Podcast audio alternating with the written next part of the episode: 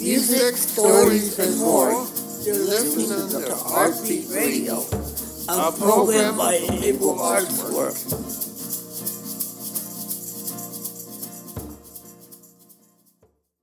Welcome to ArtsBeat Radio. Today we have Brian Carter, who wrote a story. Welcome, Brian. What are you going to do, Brian? Nancy, I'm going to read my story, uh, Me Beating Colford Behind. That's good. What is the story about? It's about Colford taking us hostage, and I just, something in my mind snapped for four nights in a row, and I just decided to write a story about Colford. Reckon I'm not for far too long. Do you think Colford will ever end? I'd like to think so. But you see, this is just a dream, and you can dream, you can dream about anything in uh, one of those dreams. And now, let's listen to Brian's amazing story.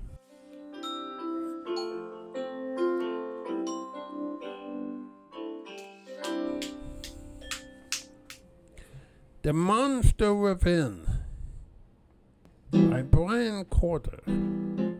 Once upon a time, in and then far, far away, for three nights in a row, eleven weeks ago, I had the dream a monster that was named Colford wreaked havoc on everyone he touched. By the end of twenty nineteen into early twenty twenty, he was just starting to emerge. The monster was fractionless muscles. Meanwhile, our fearful hero was watching programs on T V and something was afoot.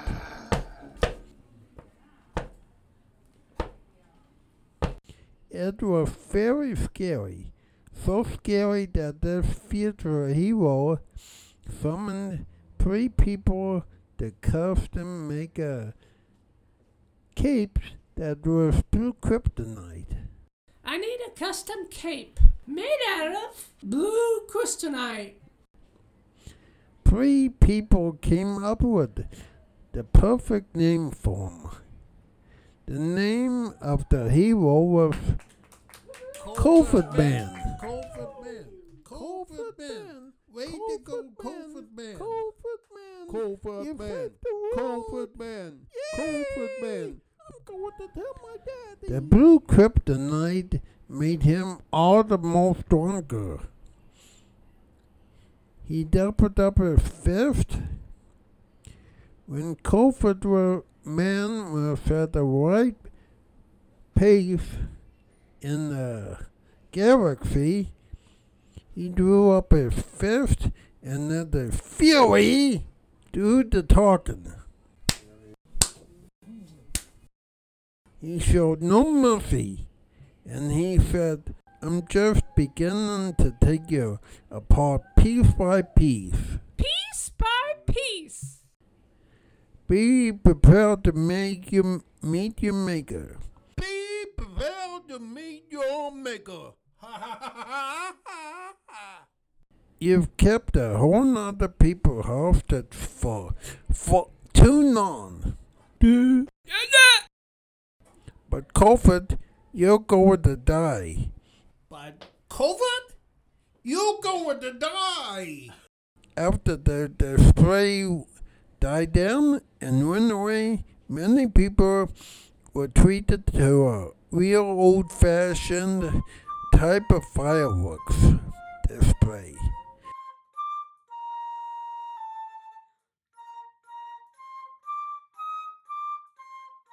Along with the tremendous explosion of a thunderous sound of pats on the back. Colford, Colford Man's bravery was enhanced when the reporter asked a question. Now, Colford Man, what did it feel like to get rid of the hatred that this monster known to all of us as Colford wreaked upon the land? It was terrific. Yeah. Beautiful, said Colford Man to the reporter. Beautiful, son! After the show was done, over and done with, every one of the t- townspeople cheered in a thunderous round of applause, which was made more brighter by everyone's fun, shiny, energetic feeling that all the world would be all right, no matter where you go.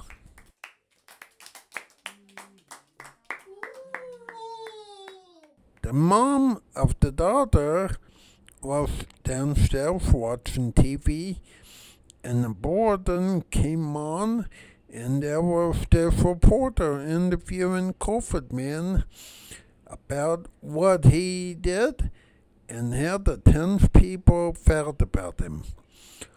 Awesome!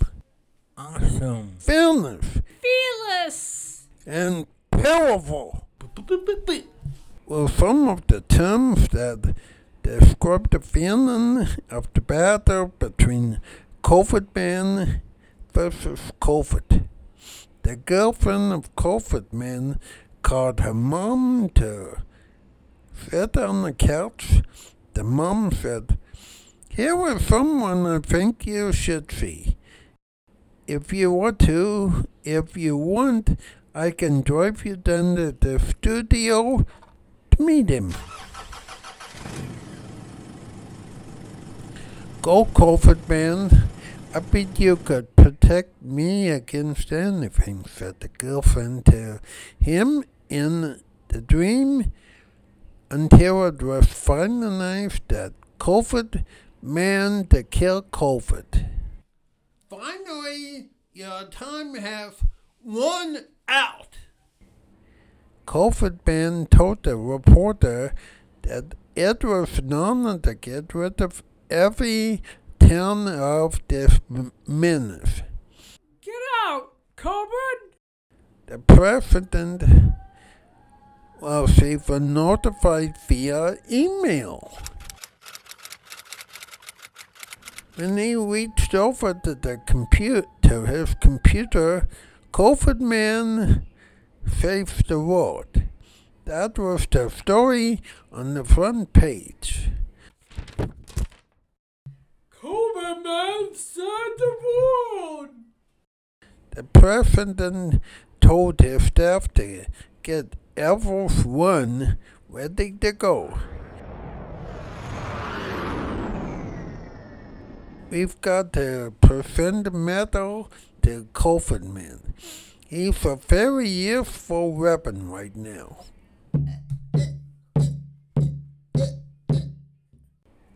They proceeded to take off to where Colford Man was. The president presented Colford Man his medal and said, "It's for the bravery of becoming what you could do under very try- trying circumstances.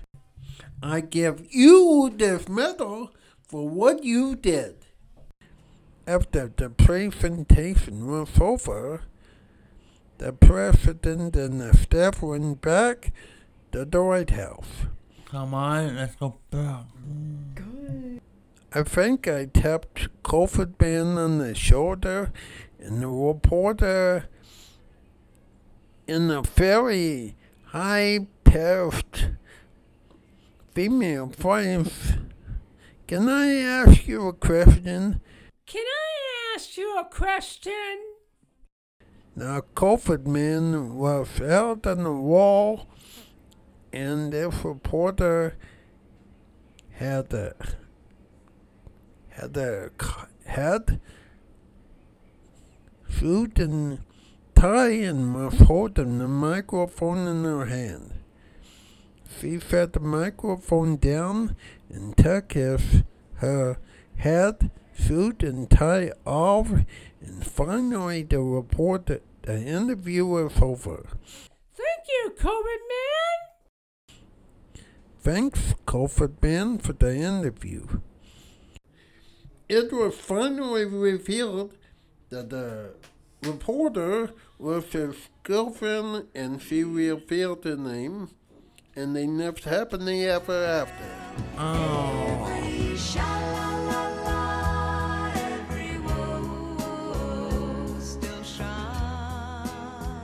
Brian, I think you were marvelous at that story.